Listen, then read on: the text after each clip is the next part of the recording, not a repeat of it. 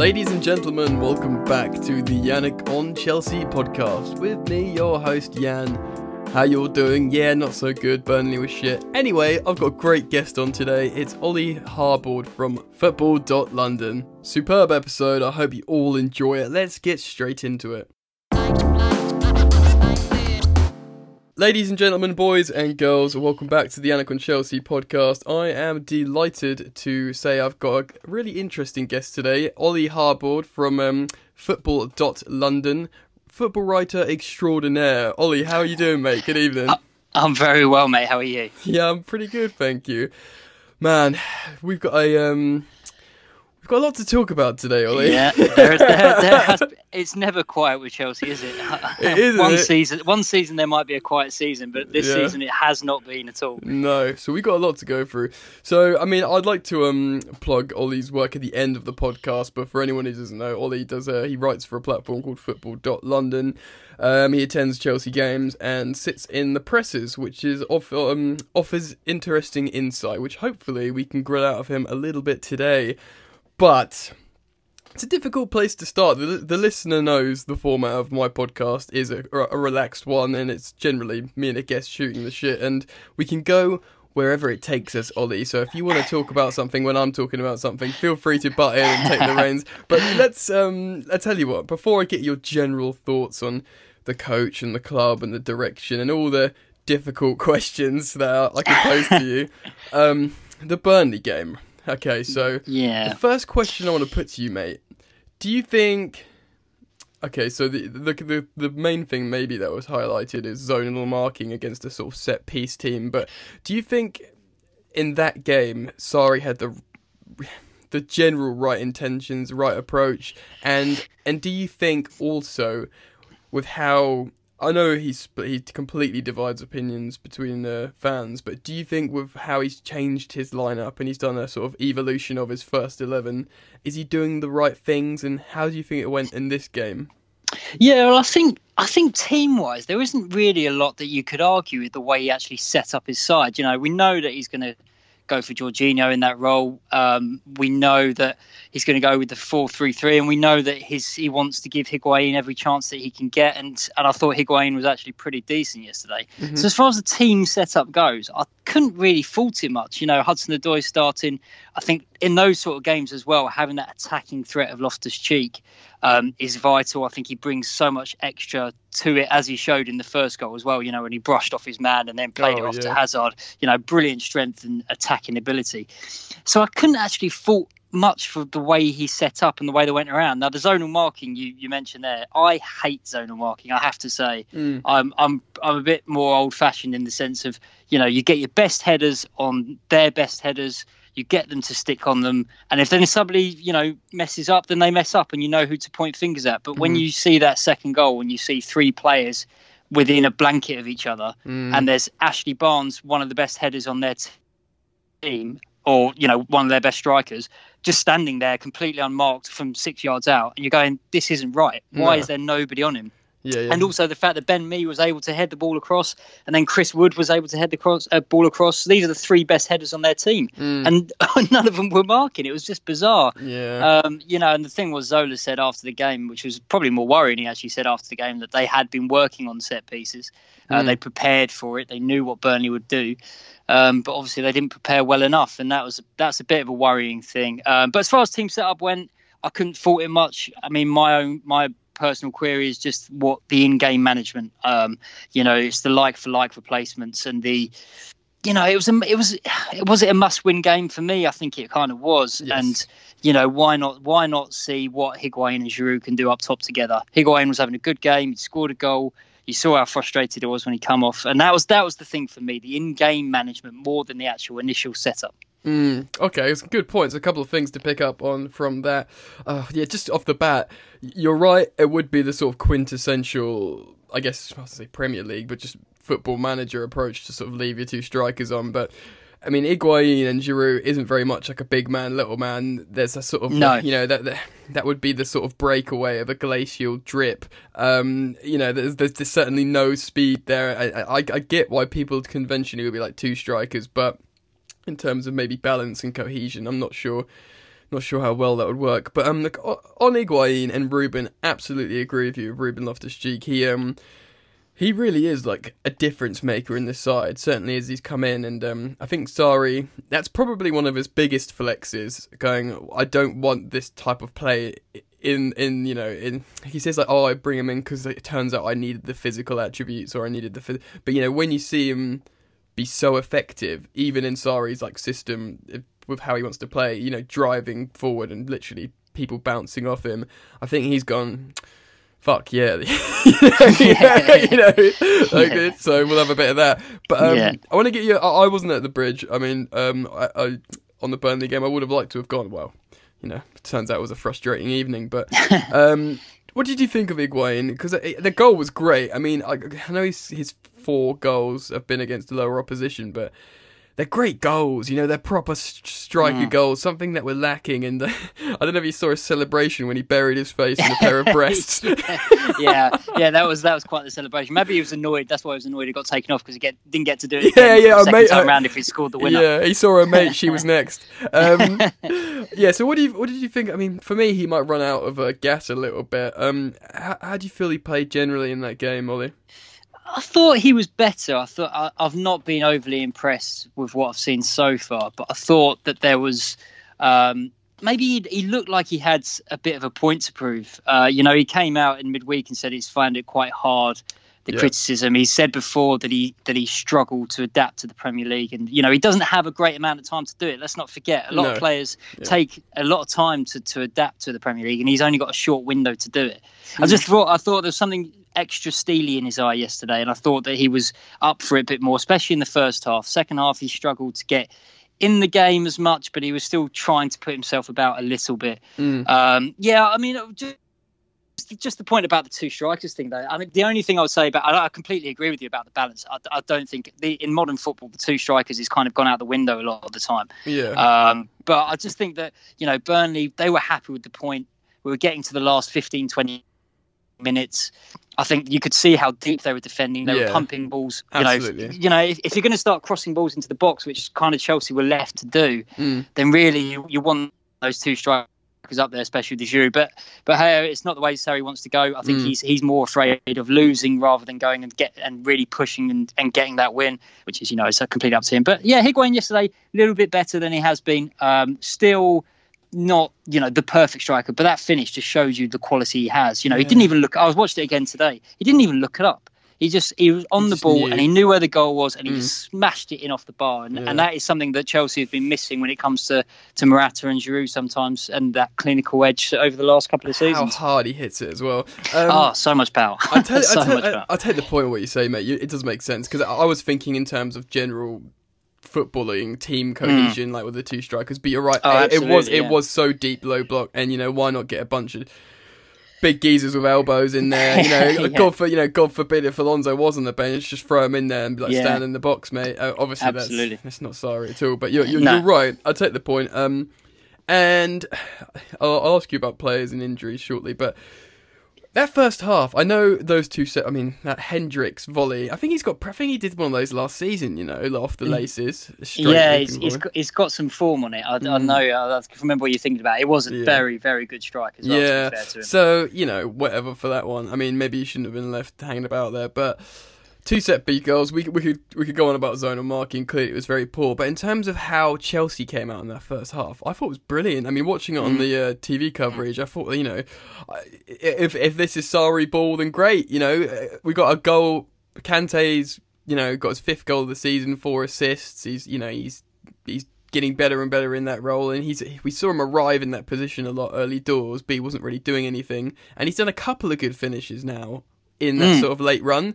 Um, that was a great goal. Yeah, has, yeah. yeah, that was a great goal. Higuain's goal was great. There's a few more chances. We were sort of, you know, spinning them round up and down. I mean, how did do you feel the same? Was there a sort of um, how did Stamford Bridge feel as well? I want to get your feelings and how did you think in that first half the stadium reacted to that attack in the first half? Yeah, absolutely. I think that they were. They, I thought the energy was really high. I thought the intensity was good. Um, as it has been in first halves quite a bit. Really, that's not really been the issue. It's been the second half that's been the Yeah. problem. We made it Um, through the first 15 minutes though of the second half. That's the window, yeah, isn't it? yeah, that was that was definitely, and actually they almost didn't because Chris Wood went through and almost if he got himself a bit all tangled up. Yeah, um, I I think it was only that. about six or seven minutes into the second half, and you're Mm. thinking, oh god, not again. But he got over no, the ball, didn't he? Yeah. Yeah, he just didn't couldn't get it out of his feet. But uh, no, I thought the first half, I thought they really they went at it hard. I thought they, you know, you can you can talk about set pieces, but sometimes it happens. You know, Burnley are very very good from set pieces. We know that, and Chelsea really aren't that great at the moment. Mm. Um, but no, I thought attacking wise, and, and as far as the fans were, were, I think they appreciated that as well. Um, I think they saw that there was more intent. Mm. Um, you know, especially down the left with that with the Emerson, Loftus Cheek, Hazard sort of link up, it did well, and also Azpilicueta I thought was getting into the game quite well on the right, and he was Yeah. crucial in the Higuain goal. Yeah, good Uh, in the Higuain goal, um, and I thought, yeah, and you kind of just thought, you know, take these chances. Did they test Tom Heaton enough? I think he made quite a few saves, but nothing, nothing that you sh- you wouldn't expect him to make. I think Mm. that's the other thing, um, and that was probably the, the biggest uh, downer of the first half when it came to the attacking front. But I did think, you know, the energy was really up. They really went for it. Mm. Um, they saw the opportunities and, and they took a couple of good goals. But you know, unfortunately, in the second half, it just sort of just sort of petered out a little bit, and they didn't Yeah. really get have any Reverted decent chances. Yeah. Yeah, exactly. Yeah, on that, on that. Ollie, uh, you, you mentioned the uh, the Higuain goal, the Azpilicueta um, involvement. I watched this and no one sort of mentioned it. I can't. I mean, I have to watch it back. But did he do some wicked little like layoff skill? Yeah, he did. He Yeah, absolutely did. Yeah, blew it was weird. So, mind. so Higuain sort of like did a little turn, and the ball went away from him. Aspie just found himself in that position, Yeah, and he did a little, yeah, weird flick, Flick, that yeah. straight into Higuain's path, where he was able to go on and smash it into the corner. And Yeah. yeah, you're right. Nobody, Nobody honest. I, I didn't pick up on it massively at first, and it wasn't until I really looked at it again today and thought that was decent. yeah. That's That not. Yeah, that's not decent. Aspie. that, that is definitely not Aspie. no. See, see, like my thing with Azpilicueta. I mean, I love him. He's a sort of proper Chelsea. Was you know, he was such a consistent performer. But I think the general consensus is he's not a Sarri fullback. Maybe, um, Mm. you know, I, I, I've said it on the pod. Uh, a few times. The listeners probably knows what's coming but I've, I've talked about how uh, in the the win against City at home he was imperious in that game like his one-on-one you know but that wasn't you know Sarri's football Yeah, per se. That was him locking in and doing one-on-one defending which actually got worse from there but yeah it's nice to see him you know doing a bit of that and if we do indeed endure a transfer ban and maybe we do bring you know Reece James back as an understudy but Aspie's still starting in that position then you know you want to see some combinations Yeah, I think for that point, I think Aspie is the only player now. I think this is right that he's started every Premier League game, and I think that's more down to lack of choice behind him Mm. than it is a lot of the time his performances. I think you know you knew you need leaders on the pitch, and Aspie is one of them. Um, he is obviously the, the cap, pretty you know he's, Gary Cahill's the club captain, but really Azpilicueta is the captain. Mm. Um, and you know, I, I do. It, it is one of the problem positions for me because I think that you know they need to add the balance as well. There's so there's so much threat on the left with with Hazard and, and now Mm. Loftus Cheek getting more of a chance, but on the right sometimes you don't have that option as much. yeah Um, I, you know, I'd love to see Reece James back next year. I really would. I think he's he's proven uh, this year with Wigan just how good of a player he is. Um, I saw him a lot in the youth team, and and he was superb. He's also another leader as well. Mm. I mean, this can't. I mean, we talk about you know you don't have to be an older player to be a leader. Just look at De Ligt at, um, Oh, at. Ajax. You Wow. know, nine, 19, what is he? Nineteen years old. That right? 19 yeah he, 19. Speak, he speaks like a 30 year old seasoned captain In, incredible and Yeah. and you know it doesn't it doesn't have to be uh, an older player that is that can make a difference and be the leader you know Reece James is, is Chelsea through and through Mm. um, he was a youth team captain uh, he's won the FA Youth Cup with with the club he knows Mm. what it's all about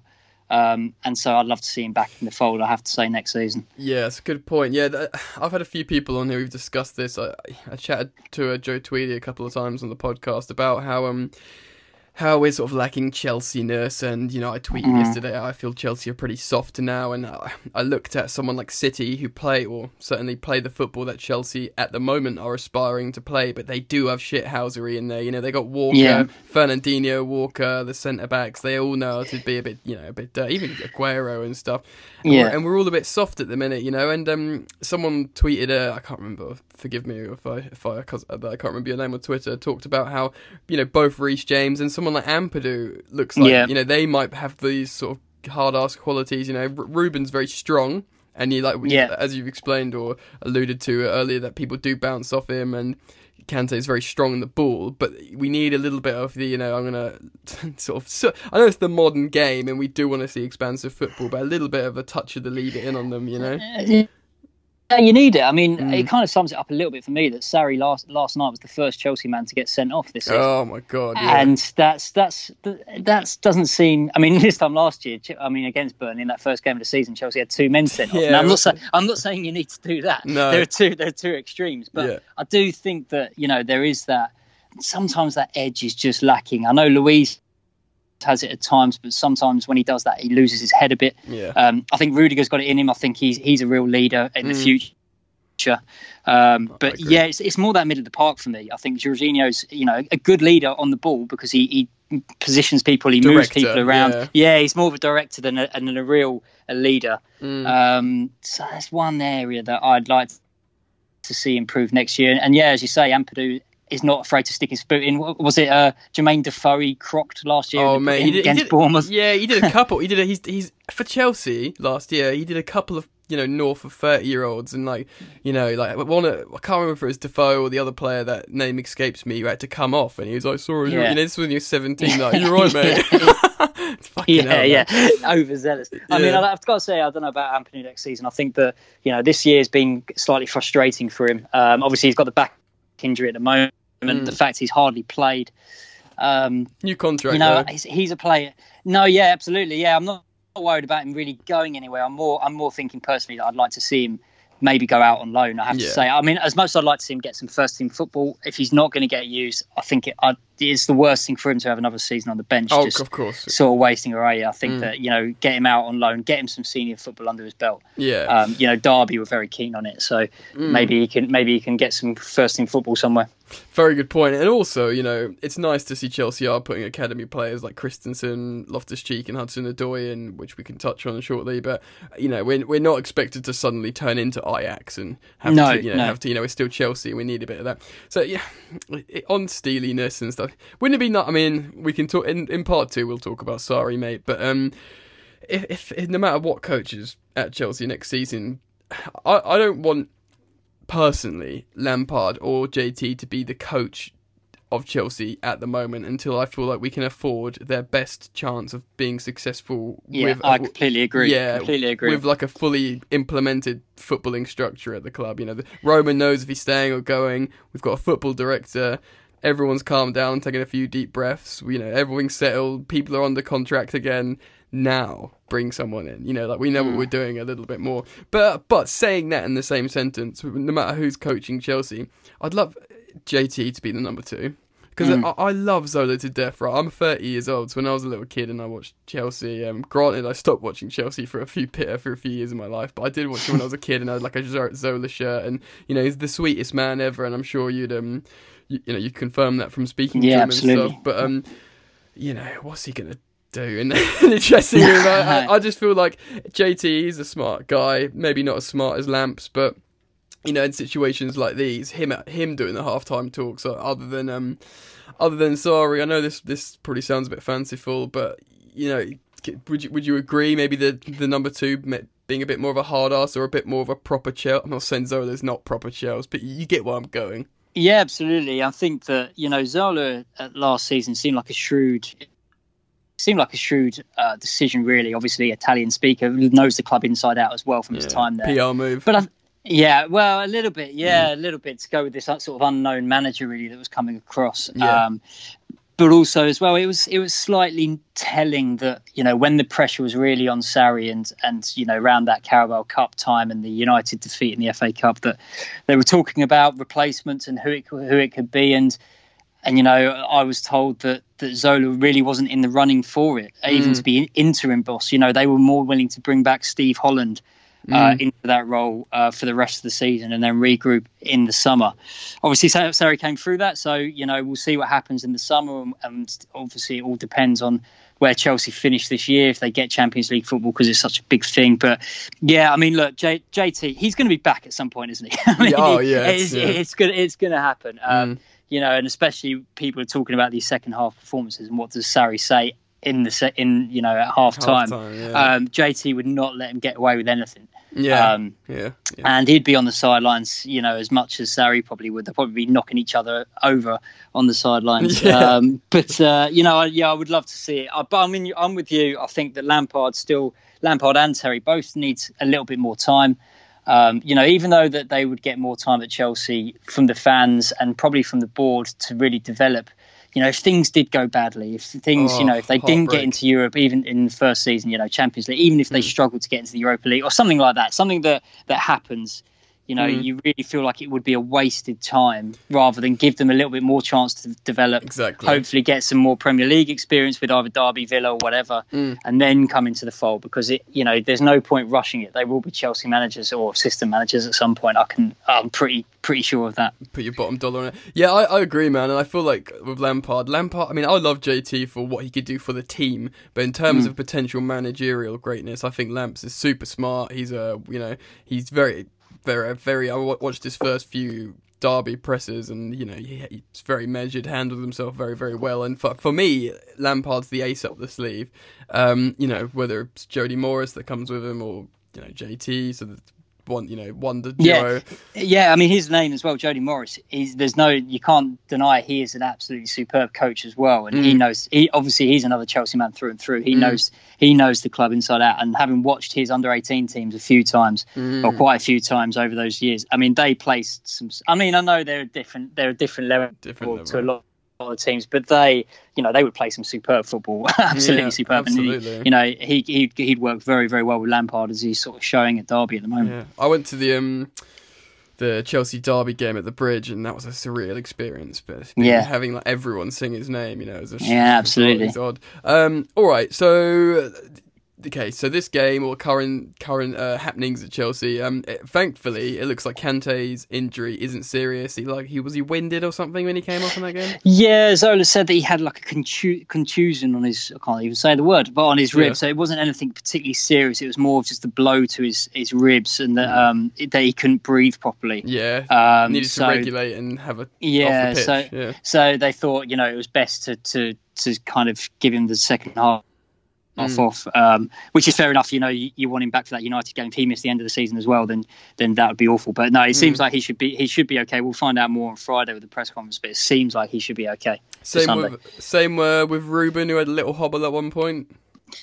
Yeah, I think that was again just another knock. He, he sort of came through it. Didn't seem to be much issue. You know, he got through the game, so I would have thought that he'd be okay as well um, going into the weekend. Okay, that's good news. Um, so let's have a little chat on Hudson Odoi, mate. Um, heartbreaking, really, because um, if you look at the collective narrative of this kid being very brave, uh, you know, with the transfer request, wanting to play football, believing in himself, but not being a dickhead about it. There is, if you know, I'm sure you know better than I or most of the listeners, uh, people who have been around him. He is very dedicated, hardworking, and um, respectful by all accounts. You know, Sarri's said a few times he's a good boy, and all this you know, um, senior sort of peers in Hazard, Willian, and you know all those people. They speak so highly of him and, and talk about how, how much of a good kid he is. So he he sort of did everything right to get himself in the position where he was, and he was performing, and um, just for sort of heartbreak really to have that kind of injury, and, and not just for Chelsea, for England, because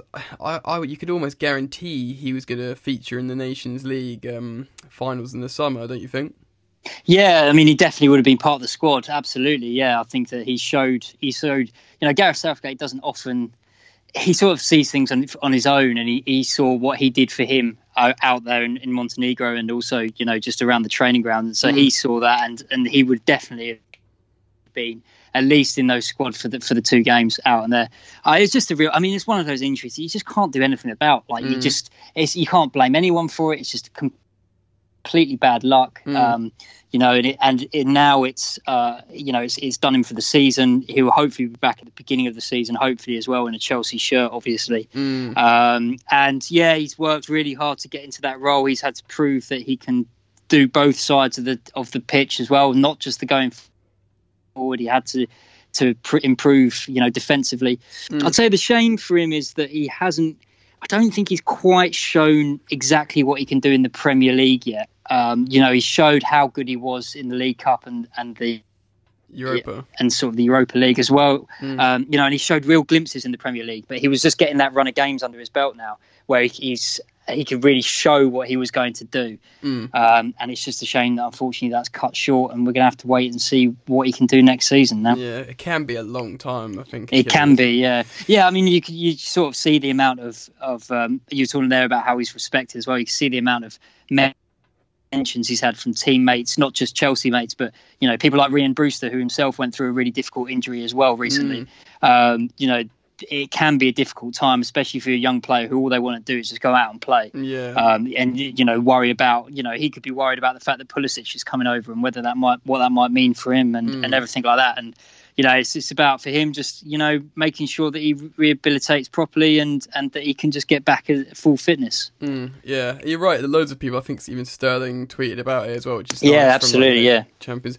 Um, yeah, so just on that as well, I'm quite confident. Um, about Hudson Odoi and his forward uh, going forward and potentially staying at Chelsea purely because I feel like um, I'm not very confident about Hazard and we can we can pick up on that um, in part two, Ollie. But with Hudson Odoi, I think Sarri said, you know, he, he, will stay next season one way or another because you know you've got the ban and um, and uh, whatever you know they'd probably rather run down his contract than Hazard's uh, in terms of monetary value. Um, but the fans are singing his name all the time. He's um he's celebrating with his teammates. He's looking happy as Larry that he's a excuse me that he's playing in these games and when he did score his goals, you know, he's he's doing the whole dreams come true, you know, parent club or club that I grew up at. Um and it just seems like this sort of mutual love between him and the club are there and he he's, become a starter. He's he became the first choice in that 11, fourth consecutive Premier League start. You know, he saves him for the big games now. I feel like this is all he wanted. Maybe now he trusts the club for that. And possibly, I know this sounds awful, but maybe the injury uh, somehow helps his the fans' odds chances for him staying. How do you feel about all that, mate?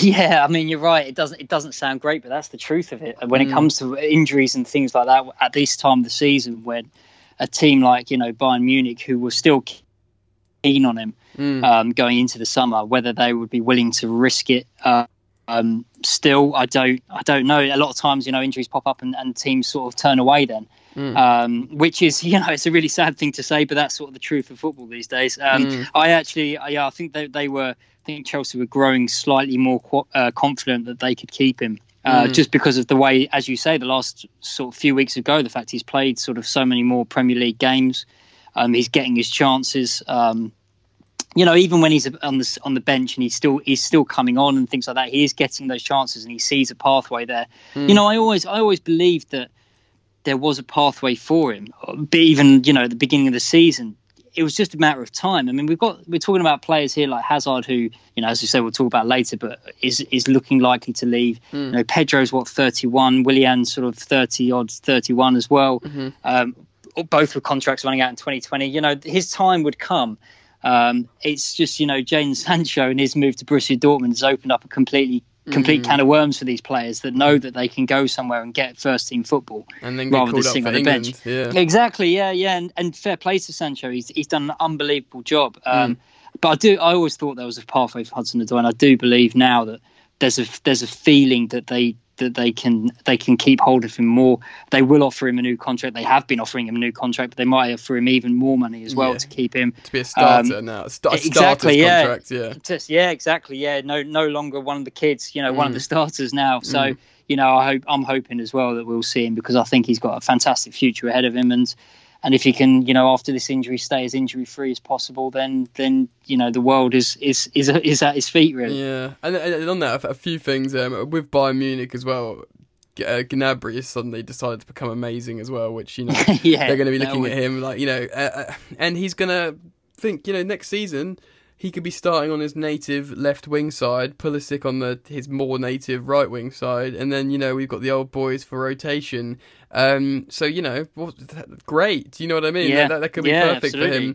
And um, yeah, so I, am I'm, I'm pretty confident. Really, I, I feel like it he will stay. I don't want to curse it, but I, I also think just to finish on it, really, is that people were giving Chelsea shit about when he was doing this before he became this um you know Premier League starter. He's probably the young, apart from like Ryan Sessegnon, maybe the youngest starting eleven player in the Premier League now. You know, how's Wan-Bissaka? Yeah. He's got to be in a year twenty or Yeah, something. he's he's a bit older. Yeah, David Brooks obviously is, is done well at uh, Bournemouth, but yeah, he's a bit older as well. yeah. Uh, yeah, as, as fa- as as far as sort of being part of a squad, um, you know, Hudson Odoi is up there. Um, Mm. Obviously with Sessegnon as well, but you know, we're talking about a Different a sort level. of different level of, Yeah. of club. Yeah, absolutely. But you know, again, like if Conte and Jose wouldn't be playing Hudson Odoi, No, Jose no. wouldn't be playing Ruben Loftus Cheek. Um, the the the thing is like, if Sarri plucked Sarri said pre-season, I want him to stay with me. You know, and um, I don't, want- you know, I want him to be around the club. And if he if he just got these uh Europa League minutes, starts at the beginning, sub appearances towards the end. That would probably been great, but the fact how the narrative fed into it, um, it wasn't enough. But regardless, the way it all panned out, it has. Apart from his injury, God bless him, it has it has panned out really good for him. Hopefully, you know, God God forbid he might even get the bloody number ten shirt. Do you know what I mean? That would be yeah, amazing. yeah, so that's true. That'll be part of the enticement, I think, Yeah. to, uh, to try and part of the contract if Hazard well. does go, no doubt. and, and and what Chelsea fan would be angry at that? Do you know what I mean? no, mean? absolutely, yeah, yeah. Cool. All right. So that's that's a good part to um a place to end on part one. Part two, we'll we'll pick up with the the current number ten and look forward. Um, just generally, uh, Chelsea in the future. Aha! You were expecting part two straight away. It's coming in just a few seconds. I just wanted to take this opportunity to plug to you, the listener, my YouTube channel now. It's not just Chelsea based, it's all football. It's Jan the Statman. So, you know what? If you want to check out some YouTube content by yours truly and see my beautiful face, uh, yeah, go and check out Jan the Statman on YouTube. And you know what? Subscribe, give me a like. There'll be a lot of Chelsea stuff on there, but loads of other stuff on there from around world football. Anyway, part two. Okay, welcome back to the Yannick Chelsea podcast. I'm still talking Chelsea with Ollie. We've just um, finished part one talking about Callum Hudson-Odoi and you know the sad truth of his injury, but looking uh, quite positively about maybe a long-term future with Chelsea. And on that is an is a more somber uh, segue to maybe Chelsea's most talented player, Eden Hazard. Um, Ollie in that game, I was pulling up the stats against the at the Burnley game. He he had some pretty immac- immaculate stats in that game. I know he got the assist, but you know he like eight out of eight switches of play. Um, he completed all of his dribbles, one like most of his duels. Uh, he made like four key passes, which is you know twice as much as any other player on the pitch. And you know two or three key passes in the game is pretty good, but four is pretty um pretty impressive. So you know, uh, most goal contributions in the Premier League, his best ever season for Chelsea in terms of offensive output. Considering he's surrounded by a, what could be deemed a sinking ship in many ways, he's uh, it's kind of I kind of feel bad for him how he's doing his best performance maybe ever for Chelsea, and it's maybe arguably the worst team around him since he's been at the club. Would you agree with that? Uh, yeah, it's not. Um, it, it's like he's had to carry the burden on his shoulders more than more than ever before, really. Yeah. Um, and I think that, you know, I think Sarri is giving him a bit more freedom to just go and play. I think that that's that's helped him in in some respects. Um, you know, I, I remember back at the beginning of the season where Sarri stated that he wanted him to score 40 goals this season. I don't Yeah. think that was ever. I don't think that was ever realistic. Back back in the That's- day when Marcos yeah. Alonso was the best left back yeah, in Europe. exactly. Yeah, absolutely. Yeah, I think it might have been in the same conference actually. So. Yeah, yeah. Um, but yeah, no, I mean, it is. a- It's a shame. I mean, it's one of the joys of the job. To be honest, I have. I have to, to be able to watch Eden Hazard week in week out. He is an absolutely fabulous player, just lightning quick as well. I mean, Mm. it's unbelievable the fact that he's he can be one on one with a defender and then suddenly he's past him in a flash and you don't even know what's happened. Yeah. Um, you know, it's just a, a shame that, in my opinion, it feels like it's all coming to a rather somber end. And you know, I want him to go out on a high. If it is his last season at Chelsea, at least win the, the Europa League as well and, and qualify for the Champions League would be great. Mm. Um, but he is he's a special player, and I think that you know, especially when you think about the, goals that Chelsea have had to score around the strikers. That you know, I mean, even Pedro, for example, scored I think what eight Premier League goals. I mean, that's not a bad return for a player who's sort of in and out of the side. Yeah, from the wing. Yeah, uh, yeah absolutely. And Hazard's had to pick up the slack from the strikers not really performing throughout the, the season, um, and you know, it's made his job a lot harder, but also, you know, it, he sort of thrived with that. And, and hopefully, you know, if Chelsea are going to get a Champions League spot, then he needs to be at his best for those final three games. And then also, hopefully, three games in the Europa League as well. Mm, yeah, good point, man. Um, so, let's talk about his his very probable exit. Um, for me, it's probable because he hasn't signed a new contract. Obviously, yeah. being the being the sort of uh, the the main issue here, but the, the fact how I, I've always echoed the sentiment of his people criticize him for his flirtation with with Real Madrid, but for me, in the modern game and social media and how in the general media and how people perceive players and you know their allegiances and if they're mercenaries and stuff. I mean, Eden Hazard's been amazing for us for seven years, which is an absolutely you know it's a long tenure these days. Yeah, um, absolutely. Yeah. Um, he appreciates the club. He knows the club's given him everything, and he's uh, he's he's um he's been very uh, vocal about that. But with his you know talkings about Real Madrid the last eighteen months or something, for me, I feel like he doesn't want to even though people say it's disrespectful, I think he's doing exactly the opposite. I think he's saying he doesn't want to just not sign a contract and drop the mic one day and go. I feel like he slowly wants to condition the Chelsea fan base of this potential inevitability. And although it seems like a bit hurtful at the time, I feel like if he feels like this is the only way he can slowly embed it into the sort of fan base's head, so we've sort of when it you know when it does happen we're sad but it's not like a big shock that might affect his legacy would you, would you agree with that yeah absolutely and i also think that it's not like he's he's touting himself around for all different clubs to mm. come in and get him yeah. you know he's not saying i want to leave i'm ready to go it's mm. chelsea or real madrid really mm. you know if the only thing in my eyes stopping it is is the deal between Real Madrid and Chelsea. Obviously, he's only got a year left on his contract. Um, Chelsea still want around 100 mil for him, mm. which is a lot for a player who's only got a year left in his contract. Mm-hmm. Um, it just this just all depends really on how much Real Madrid are going to come for him. Mm. Um, for me, I think it was the fact that Zidane went back to yeah, to Madrid. Same. I think that's the that's the thing that's almost clinched it really. Mm. Conte, you know, talking Con- of, sorry, mate. Go on. Go on. Go on. No, no. I was just going to say that you know Zidane. You know, it's no, it's no secret that that um, Hazard loves Zidane. Zidane's an admirer of Hazard.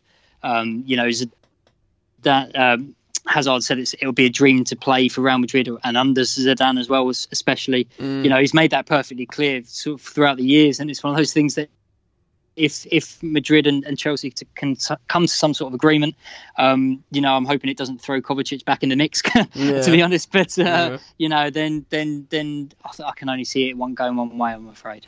Same. Um, you know, if if you grew up loving a club and loving a player, um, and then you go to uh, a different club in Chelsea that you you know you sign because they've just won the Champions League. Uh, you tweet about it. I'm signing for the Champions League winners. I want to win the Champions League.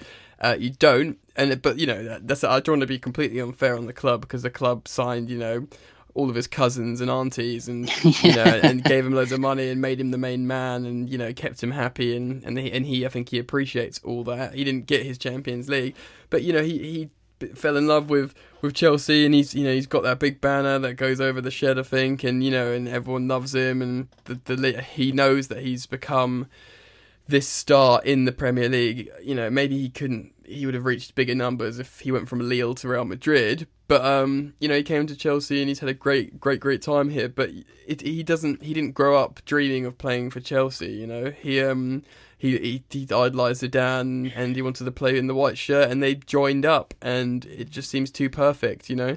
So yeah, absolutely. I don't think any fan would would, would feel would feel bad about it. But to play devil's advocate here for a second, like, what if? Okay, so what if we get a transfer ban and and we and Hudson Odoi is not available for the first few months of next season. Um, and I don't know, something else shit happens in, in, the Chelsea world as it usually does, and Real Madrid won't go above sixty or fifty million because they were Vinicius Juniors looking really good. I don't, I don't know, some you know a collective, yeah. a collective, yeah. and Chelsea go, sorry, Eden, you know we're gonna have to just run this down. You know, you're gonna have to play. So he, he he runs it down to the point where he's nearly 29. He's about to turn 29 when it does actually run out, right?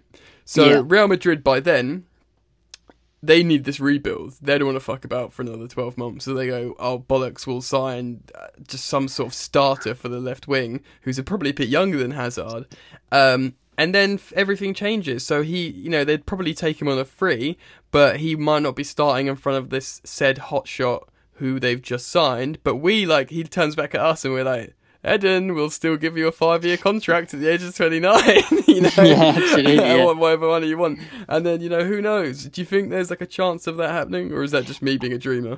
I think there's a lot of ifs and buts in that one. Mate. Yeah, there is, mate, yeah. No, I mean, I can, I can, look, I can see uh, the transfer ban obviously will have a big effect in what does happen because Chelsea don't want to lose their star player if they can't sign anyone for Hmm. the next two windows.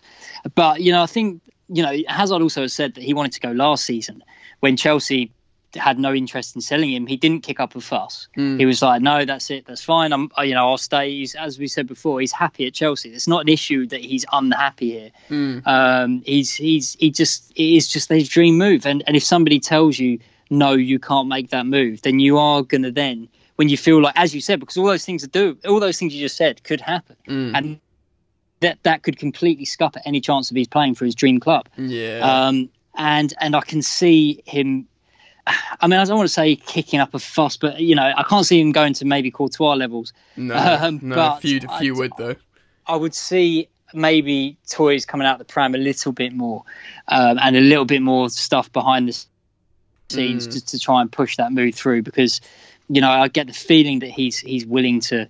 He, he wants to he wants that move this season. I think this is his time. You know, he's hitting his Possibly his last chance, right? well, yeah. I mean, for it's got to be his last big contract, right? If, if Mm. whoever gives him the new deal, three, four, five years, this is the last chance for him to get a really big contract under his belt. Mm. Um, and you have to feel that for him, it's the right time to go. So, Mm. you know, transfer ban. I think even if there is a transfer ban, unfortunately, I think that he's probably uh, he's probably on his way Yeah, out. you're right. You're right, mate. And yeah, and you know, Sorry to kill the dream, though. No, no, no, it's fine, man. The dream, you know, I'm a Chelsea fan. Dreams are here to be killed. Um, uh, yeah, you know, and I feel like a lot of Chelsea fans will watch him at Real Madrid, and you know, if he ever comes back, he'll the the banner will come out again. Do you know what I mean? It's uh, yeah, absolutely. Yeah, yeah, yeah. yeah. So, all right. So, so let's just on the transfer ban. Um, just before I uh, sort of pose some theoreticals to you, I don't suppose you have any knowledge of how the sort of appeal's going or anything like that.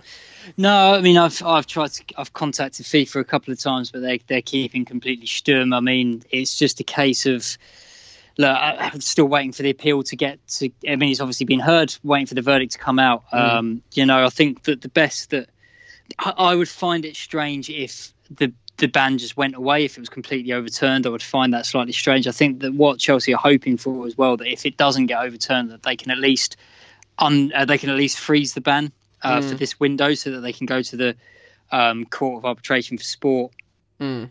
and then have a bit more time to do that um, and at least be able to to, to sort of uh, buy or sell players or buy players at least register players Mm. this summer while that process is going ahead because I think that's the that's the thing that really stung the most as well when that was denied when you look at the clubs like Atletico and Barcelona and Real Madrid well they why are they allowed to freeze their transfer ban while the appeals process is going Mm. on but yet for some reason Chelsea can't When Didn't ar- make a lot of sense. When arguably Chelsea's, Chelsea is still pretty, you know, adamant they were by the book, or you know, via maybe a, Yeah, loophole, a loophole that is still Loophole, by the yeah, I book. think- yeah. So- so, I, I think that's the, I think that's the hope of the appeal. But at the moment, there's there's nothing really um, going on with it yet. But I think it will it should hopefully be quite soon. I don't I wouldn't have thought it would take too much longer Mm. because you know obviously the transfer window does open soon as well. So you know you kind of need to know what you what you're doing. All right, mate. So we're going to end on the coach, but at the moment, let's move over to players. So, two theoretical situations. Transfer ban is in.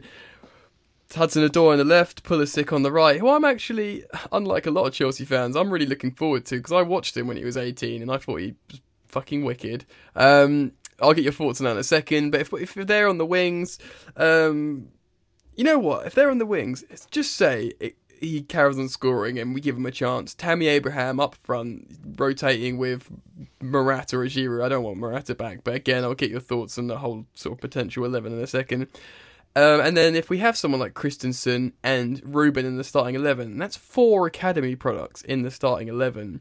So that's pretty damn cool and then very unlike Chelsea. And I think that might be um, good for team synergy and um, camaraderie and all that sort of lark. Um, how would you feel about the 11 with a transfer ban? Would it be something similar for you? And how do you feel about Pulisic and the striker and stuff?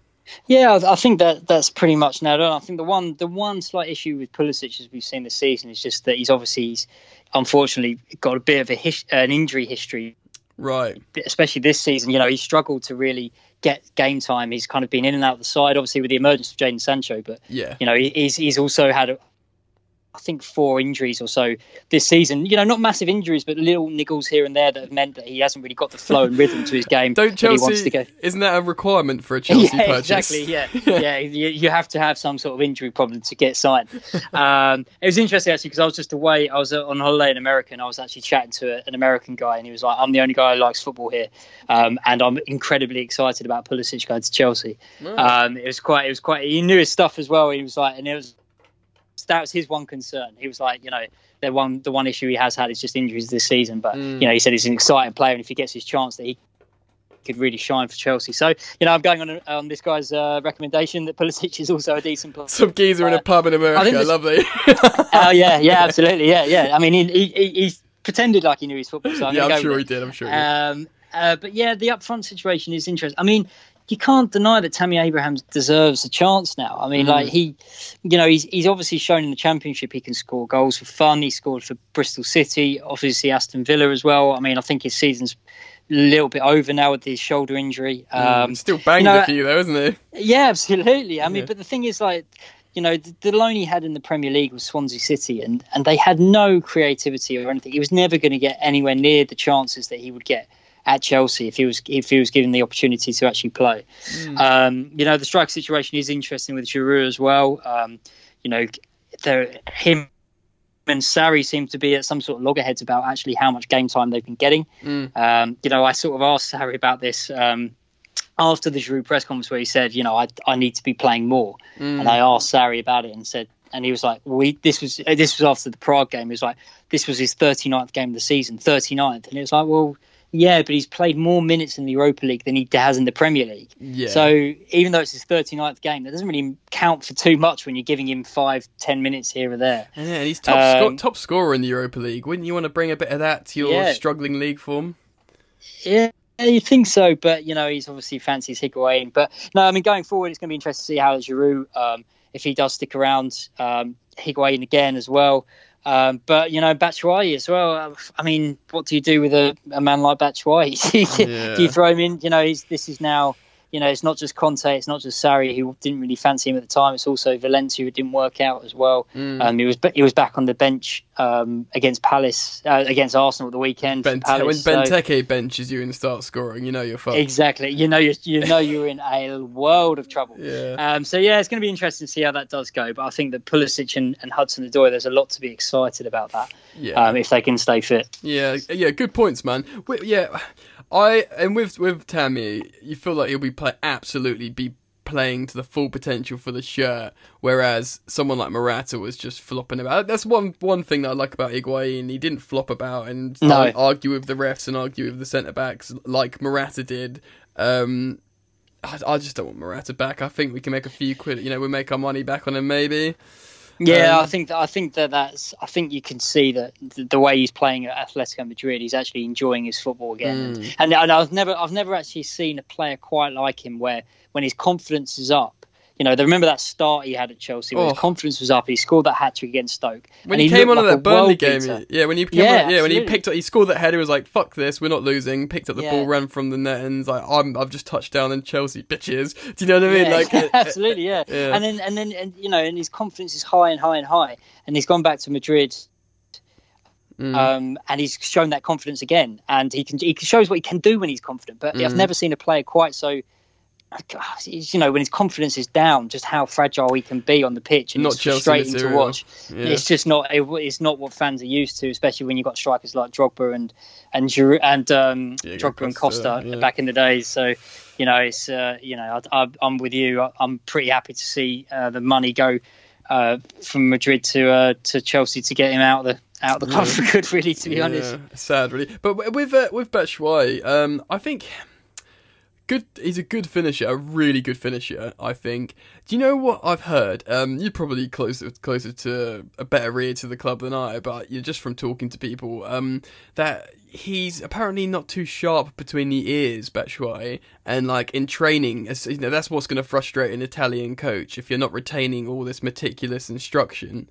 Then, um, Yeah. no matter how good you are, kicking the ball in the net in the box, if you're not going to be linking up and have the team synergy of how they want you to take instruction, then then maybe you're not the man for them. How do you feel about Batshuayi, man? We, we, if you had okay, so what would you? How do you feel about Michy, and what would you do about who would be your first with a transfer ban? Who's your first striker next season, and who are you keeping, or do you have two or three? Uh, what's what's happening? Um, uh, yeah, I mean, I've, I've heard a similar thing about Michy as well, actually, about that training, just the training side of things, and Mm. not taking on board the tactic. I mean, managers these days, they don't just, a lot of the time, they just don't want a finish, just a finisher. They need somebody who does everything around it. And that's why a player like Aguero is just so, you know, he's priceless because he can do it all. He, he Mm. can, be, you know, he can work, he's good tactically and he can also finish. Mm. Yeah, I mean, I like Michy. I, I feel I feel like he's not been given his fair shot um, at Chelsea. Really, I think you know he's he's obviously yeah he's shown that he can score goals. He can show he's shown that he can finish. But um, I think for me, Too soft?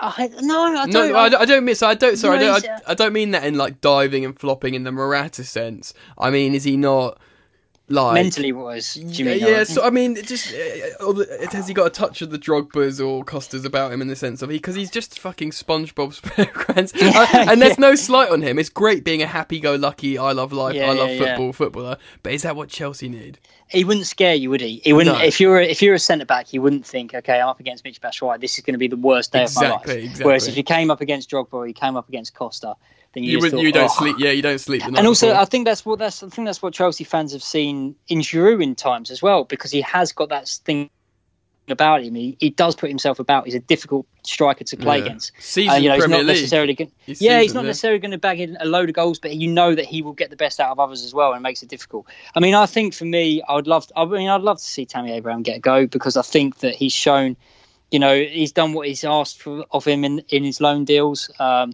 you know, he didn't get a great chance at, at Swansea. It's really, sink, sinking the- though. yeah, they they weren't a very good team, uh, to put it flatly, and they they were never going to. You know, shine. I mean, even Renato Sanches as well. Just looked like one of the worst, one of the worst players I've ever That seen. makes in me laugh. when we passed to that advertising board. Do you remember that? Oh, that was brilliant! When Classic. he, yeah, the, was it the Carabao, the Carabao part, uh, advertising? That board? really That was- summed up his term. That was one of the most bizarre moments I've seen on the pitch. Nearly as Um, bizarre yeah, as him going to Swansea in the first place. That's yeah, absolutely. Yeah. Yeah. No, so I'd, I'd love to see Tammy get a go, but um, you know, it's difficult because you don't want the pressure all to be on him. I'd love to see like a combination maybe of Tammy and Giroud, Okay. um, sort of that excitement of, of Tammy and also the experienced head of Giroud Mm. um, to come in when maybe the bigger games and you know some of the games where Tammy might be getting roughed up a little bit more, Giroud's there and yeah. and to, to help him out. So maybe that combination for me is the one to is the way to go for next season. I'd agree with that. Uh, and before we move into and finish and sorry and plugs and stuff, if the ban is postponed or lifted, um, I want to ask you to two or three players or positions. I mean, the the one that I'd pose to you would be. Um, Maybe Nicola Pepe to keep keep the the, Yeah. the, the the Lille winger cycle continue purely because of the numbers and, and what he's come out and said about Chelsea, how it's a dream to play for Chelsea. I mean, that one looks like. I mean, uh, you know, I think other players have, have said something similar before. I don't know if Leon Bailey said it or something, but certainly he looks like a very prime candidate, maybe to pick up the numbers and creativity from the left wing. Um, would you agree with that? Would you just make another suggestion for that position? Is is like Fekir off not off the sort of list now? And what else do you think about maybe another couple of positions on the pitch? Yeah, I think look, I think that the Pepe is one that's come out. I thought you know it's always the French league is always a really difficult one to judge. I think you can get some absolute class. I mean, look at Kante for example, absolutely class play coming out of the French league, but it's not, yeah. you know, it's not the toughest league in the world. And so whether these players, especially wingers, tricky wingers, mm. are up to it as well, it, they need more time to adapt. But I do like the look of Pepe. I think it's very good. I'm actually really interested to see. Luka Jovic over the next yeah. couple of games. Centre, I'm really excited forward, to see him. Yeah, centre forward scored 17 goals in the Bundesliga, another eight in the Europa League. Um, you know, and, and, that's what worries me about Chelsea playing Frankfurt. You know, for the first time in the Europa League, they're coming up against a team who have got a proper striker on their hands mm. uh, that can really cause damage, and mm. they haven't really had that this year against any of the teams, particularly. Mm. Um, so yeah, that's going to be exciting to see him. I'm really interested to see because you know the striker situation is a difficult one. It's one they need to sort, uh, and if they don't if they don't have if they don't have the transfer ban for this summer, then then that would be a good way to go. Um, mm. You know, right back right back is an issue for me, but I do think Reece James is good enough to come in and, and to do a job there rather than looking elsewhere. Mm. Um, you know, the centre back positions as well. Yeah, maybe. Do you trust yeah. Kurt Zouma to come back in? I'm not sure. You know, I'd love them to go out and get like a de Ligt. I mean, that'd be absolutely brilliant. Yeah. But I'm not sure that would happen, especially if they don't get into the Champions de Ligt League. So, and Rudiger or de Ligt and Christensen together. Uh, I mean, I'm I, I'm a big fan of Rudiger. I have to say at times. I think that sometimes his positioning goes goes a bit skewiff, but I think the passion he plays with and the way he throws himself about as well is something you can't lose. Mm. Um, should have yeah. should have a couple more goals in him though because he can do it. We've seen him do it. Absolutely, yeah, yeah. yeah. He he should be more of a threat from set pieces, no doubt about it. Mm. Um, Fair enough. So yeah, those are the positions for me, and then maybe you know this Jorginho role if Sarri's still in charge you know finding a proper backup for yeah. Jorginho or somebody to play that role. But I couldn't I couldn't give you a name particularly off the top of my head for that mm. because it's a difficult position to Very to know what Sarri wants. Yeah, it's a, really odd role to for what Sarri really wants, and you know, and Jorginho is perfect. That's the thing. Like Jorginho is. Um, such a valuable player. I, I, have said this in the pod a couple of episodes ago, so the listener will have to forgive me. But um, Jorginho isn't as good at passing as Cesc Fabregas. He can't no. do as good at those long passes. He can't see the, the, the runs prior to them happening, the psychic Cesc, Fabregas ability. He can't defend like Kante or Fernandinho. But what he does, he's maybe the best at the world at, and that's just not just directing, but as soon as the ball's hit his boot, he knows where he's releasing it to, and he's just like he's press resistant in the sense of it's out before you know it's even in if that makes sense and he just mm. he just know he doesn't he just know as long as everything's functioning he's your boy he's the metronomic you know cog and probably the best in the world at that particular role and you know Guardiola saw value in that uh, to be a long-term successor for Fernandinho who's best part of 10 years older than him um, mm. granted he's not got the defensive side of Fernandinho or, or the sort of shithousery, but he could still see value in, in playing him in a system where he needs someone with that ability. So, I mean, uh, we're about to talk about Sarri, but regardless what happens, would you want Jorginho to stay in? Well, obviously he's going to stay in the starting eleven. But if Sarri went, would you want Jorginho to stay in our starting eleven?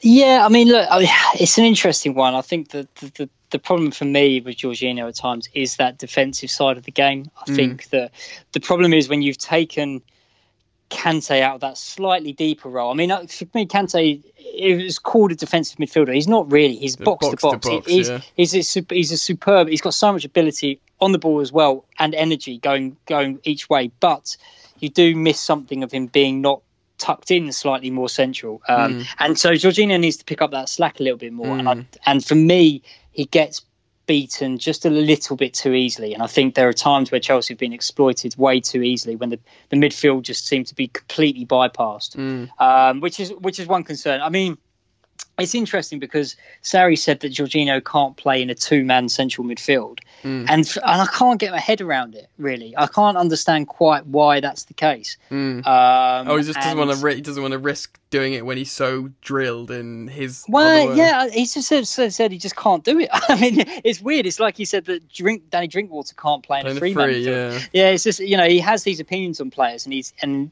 this is the other stubborn side of Sarri is mm. he sees his opinion, and that's what he believes, and that's what he's going to stick with, which mm. is fine. You know, that's the way he works. Mm. Um, but so yeah, if Jorginho was to play uh, next season under a different manager, it would be very interesting to see what role he was given. Yeah, yeah. Uh, and and maybe more of you know maybe a four sort of four five one Mm. would work more would work better. You know, Yeah. with with maybe a slightly more defensive outlook as well. With Kante maybe tucked slightly more inside rather than yeah. sort of out on the right wing a bit Yeah. more. So interesting. It is really interesting, and you're right about Kante. Kante is so much more than someone that just sits in. But you're right; it's such fine margins, isn't it? Because Kante's best work defensively of the last few years has been in a two, so he's not been sitting in a pivot or a playmaking or a, a, a deep role where he's required to constantly pass because he'd be wasted doing that. But um, his best work has come in in a two, like you say, whether it was Leicester or Leicester in a four four two or Chelsea in a three four three, or you know, I know sometimes Yeah. he plays deeper in France, but it's still not the same. They don't play the same way Sarri does. So it is that very fine margin of tucking in ever so slightly, but still, you know, the, remember the Kante twins meme? You know, he wasn't Yeah. he wasn't just sitting in; he was all over the gaff. So um, Yeah. it's systemic, but I think he's done very well. I think he's been one of when he came off actually uh for on the Burnley game. I think we lost something offensively, and that is um Yeah. that is testament to him being on the pitch doesn't help us defensively in not conceding those goals, but but him Yeah. not being on the pitch may might have screwed us in the second half from scoring a winner. Yeah, absolutely. And I think, uh, yeah, I mean, that's kind of the argument as well. Then, then maybe Barkley should have come on instead of Kovacic because, Yes. but I think for in Sarri's mind, he, he was thinking the balance of stuff, and he wanted a more defensive-minded player Mm. in that role. Uh, but I agree. I, I think that you know he adds an extra energy, extra bit of energy and pace. Someone, someone like Kovacic just doesn't have. Mm. Um, and he actually did. It did actually. It was. It's weird to think of Kante Mm. Sort of uh, sort of being damaged effectively uh, going forward if he's not on the pitch. But yeah, you're Yeah. right. It's, it's uh, It a strange one. It is a strange one. So it's time to nail your colours to the mast, Ollie. You've been very measured and diplomatic of how you've been talking about Chelsea and the approach. But I'm going to ask your personal opinion here on the coach. um, okay, so I've I uh, loved the appointment of Sarri. I thought it was refreshing. He had an interesting story in terms of his footballing history. I thought, you know, the, the, the sort of monologues he was coming out of at early doors about the play and nurturing the inner child of football. And I think actually all of that might have been a canny uh, appointment from the club to actually might maybe try and keep Hazard. Incidentally, Hazard has has had his best season, but I feel like they maybe thought of that in mind, knowing that he's already asked to go, and they've got a really attacking coach in who made his one of his best mates, Dries Mertens, into an absolute machine who's you know a similar style, a bit of a B-Tech Hazard, Dries Mertens, but t- turns out he's more of a he's more of an he's more of a box player anyway than Hazard. But um, but, but anyway, what I'm alluding to is I was excited by. I liked what you're saying. Um, I wanted the uh, expansive open football. It start, you know, 18 games unbeaten in all comps, whatever, scoring loads of goals. Got found out slightly. People sat on Jorginho. Things went to shit, really bad in terms of how the fans reacted. But then he changed the lineup to exactly what the fans wanted. Brought the kids in. We won a few games. What the fuck's going on? how, do you feel about it, Ollie? And how do you Uh, personally feel about it? And how do you think it will go? I mean, I I don't. I, I'm not a fan of, of a manager's getting sacked just in a first season because I think it's so hard to judge, especially in this season as well when you've had. Um, you know, the Europa League is a difficult one to, to to get round because you know you're playing very very regularly, more regularly than Champions League as well with those couple of extra games. Mm, less you know, obviously well. wasn't yeah, it wasn't it wasn't great preparation as well. Obviously, you had the World Cup, you had um, you know the trip to Australia and all around the place, and he didn't have his best players to really prepare things. Conte was still there early doors. Yeah, it was all a bit it was all a bit random. I mean, I uh, I don't want to sit on the fence, but I'd like I mean I, I'd, I'd like to see him get another another season, um, or at least the start of one. At least see what happens over the summer as well, Yeah, because yeah. I don't think you can. I don't think you can. It'd be hard to judge a manager on this basis of this season when it comes to, to the way he's been backed as well. I don't Mm. think that there's been a great. You know, a lot of the times the transfers have now just been have been sort of like for like. You know, players have have come in under Conte when there's no real sort of vision of, of the long term of it as well. Um, I think that's one of the issues when you don't have a technical director at the helm. Mm, Um, yes. and I just, I just think, but I understand the frustration from fans as well. I do think that there's a culture at Chelsea now where, especially obviously in the Abramovich area, where you they're just expecting to win things. Mm. You know, you you as a Chelsea fan, you're expected to every season to be challenging all the time. Mm. And you know, you could say obviously they're nowhere near in the Premier League. They they're disappointing in the FA Cup, but they came close in the Carabao Cup and have got a good chance in the Europa League. So yeah, so, I just think uh, you know. My one worry, sorry, is just is the is this split between fans, and there seems to be more of a split now than there's probably been since Benitez, Benitez. Um, when it comes to fans, Mm. and it's you know there's there's no it's real one way or the other. They either hate him or or they're fully behind him. Um, Mm. And you don't want to get to a point where this comes to a head. But I'd like to see him get a bit more of a chance. I'd like to Yeah. see him see what happens in the summer, yeah. um, and and hope that maybe that, that things come good in, in the next couple of years. Because you, you know you can't just you know this boom and bust cycle of, Mm. of sacking sacking managers is gonna is it's, gonna it- it's not a come to a head at yeah, some point. Yeah, it's not a working model anymore. Um, a few things of what you said there, Ollie. So, I'm too. I am on the fence as well. Like, I would feel if Sarri gets sacked or Sarri's here next season, I would feel equally uh lacking in confidence because of how everything's going at the moment. Um, I feel like it could work with Sarri in terms of results if maybe a different person, an extra figure. You know how Sol, I know Solskjaer's a bad example at the moment because of how things are going for him, but he's got both.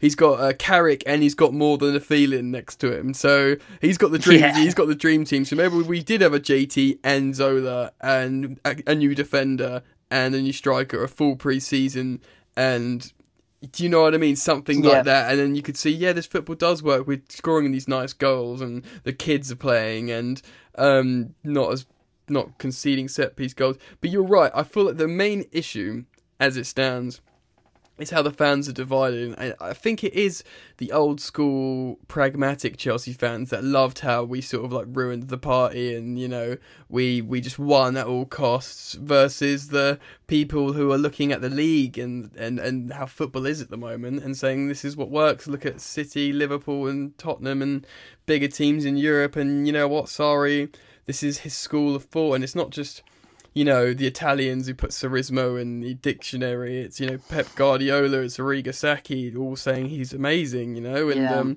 I, I think for me as well, the, the transfer ban's a big issue over Yeah. it. I mean, is is Sarri the right guy to lead the team next season if he's not able to bring in any new players? Mm. If he's got a very similar squad, maybe with you know some of the loan players obviously coming back into the fold as well, Mm. is he the right man to lead that team? And for me. For me, I'm struggling to see that right now. But if he was given No. the chance to, if he was given the chance for one window to just develop a team in a bit more the style that he wants with Mm. some more players, with some Yeah. new players, yeah, then maybe you know he should get the opportunity to do that, especially if they do get Champions League football under him and you know go and win the Europa League. yeah. And correct me if I'm wrong. I think he's on a two-year contract with the option of a third year. Yeah, that's generally the way they, they do it. Yeah, Okay, so you know, if you gave him the beginning of the next season, he's on much lower wages than Conte and Jose anyway. They, they, the payoff would be very little if they, you know, had a crack, see how it was going. But um, I would ask you this: so in, in terms of the fans, say, okay, say he wore a suit. This is free trivial. they want to say free trivial things here. Say he didn't uh, suck on fag filters. He like had like a little like vape white thing or something that you know released nicotine or something. You know, because I know it sounds so trivial and silly, and I don't give a shit, but some people do. So he wore like a suit or a shirt and a blazer. Yeah, something a bit more less fag endy. Um, and just say after Goodwin, like when we beat Brighton five 0 or when we beat Man City at home, if he just did a lap of the pitch clapping the fans, yeah. don't you think something Yeah, yeah, so I- simple like that would have conditioned such a better position right now? I, I completely agree. I don't think he's ever quite got that connection with the fans, and I Mm. think that that that goes a long, long way. Obviously, when the hard times come, it's Mm. like it's like you remember, you know, Conte's first game. Oh mate, uh, it's crowd surfing. with yeah with West Ham, and they got the winner, and he jumps into the Mm. I'm not saying Sarri has to do that because he's a bit older than Conte as well. Probably do his back in or something like that. Yeah. But you know, it is that connection with the fans. It's the fact that you know after that defeat to Bournemouth, after the defeat to City, it's straight down the tunnel. It's not Mm. even going over to the fans or To anything like that. Yeah. Yeah, and it's even you know even after wins, going over to the fans and clapping them and clapping and away that, fans at wins would be great. Yeah, yeah it's just, it, it is little things like that, isn't it? It is little things that that really you know that really they make fans stick with you that little bit longer. Mm. Um, and he's never quite got that connection with the fans right now, which is why you know they're happy to turn on him quite quickly. And Mm. and you know they're they're how many times we heard chants of Maurizio around Stamford Bridge? I can only think of a couple of games. Mm. Yeah. um, early in the season where that happened, and since then it's just disappeared. Mm. Um, and you know, it, it, it is. I mean, you know, turned the, into fuck the appearance thing is. Yeah, the, Yeah. yeah, exactly. And the appearance thing is one thing, but yeah, I, I mean, it's the it's the acknowledgement of fans. There's no point saying it in the press conference. There's Mm. no point saying I'm sorry to the fans in the press conference because a lot of the times fans won't hear it or read it or yeah. whatever.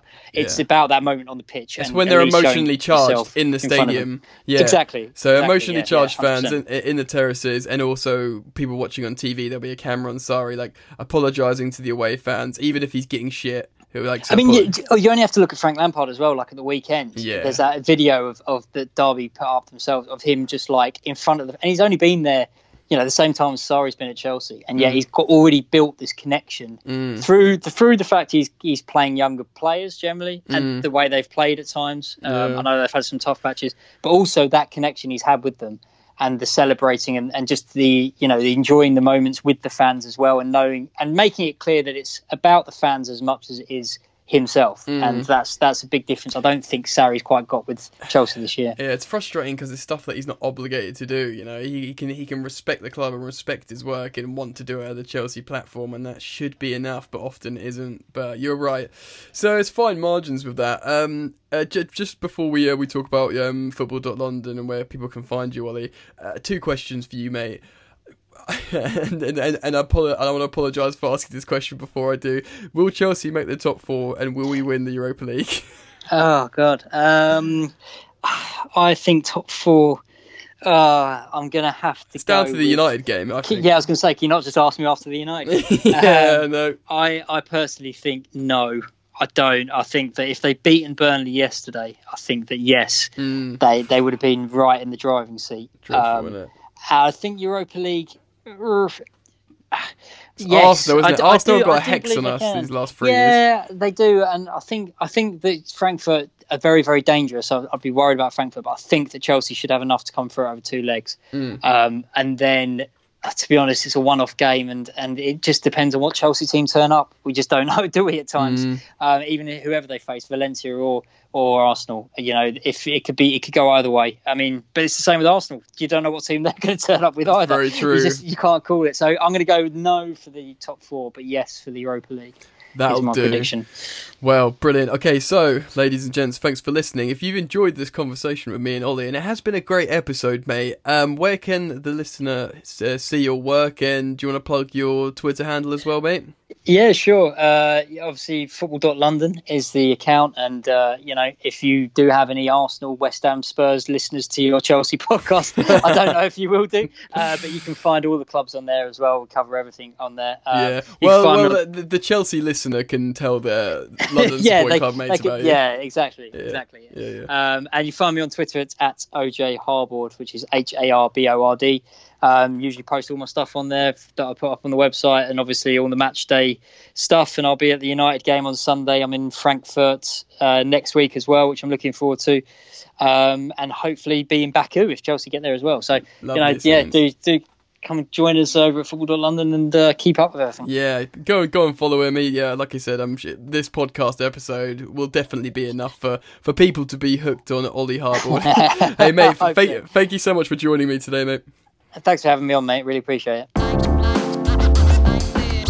And there we have it. Thank you so much, Chelsea fandom gang, for tuning in to Yannick on Chelsea once again. Thank you so much to Ollie for joining me on uh, this episode. It was really interesting. Go follow Ollie on football.london on his Twitter and uh, check out all his Chelsea related endeavours. Um, yeah, so hope you enjoyed it, guys. Um, up the Chelsea, keep the blue flag flying high, carefree wherever you, yes, you may be. I'll see you later.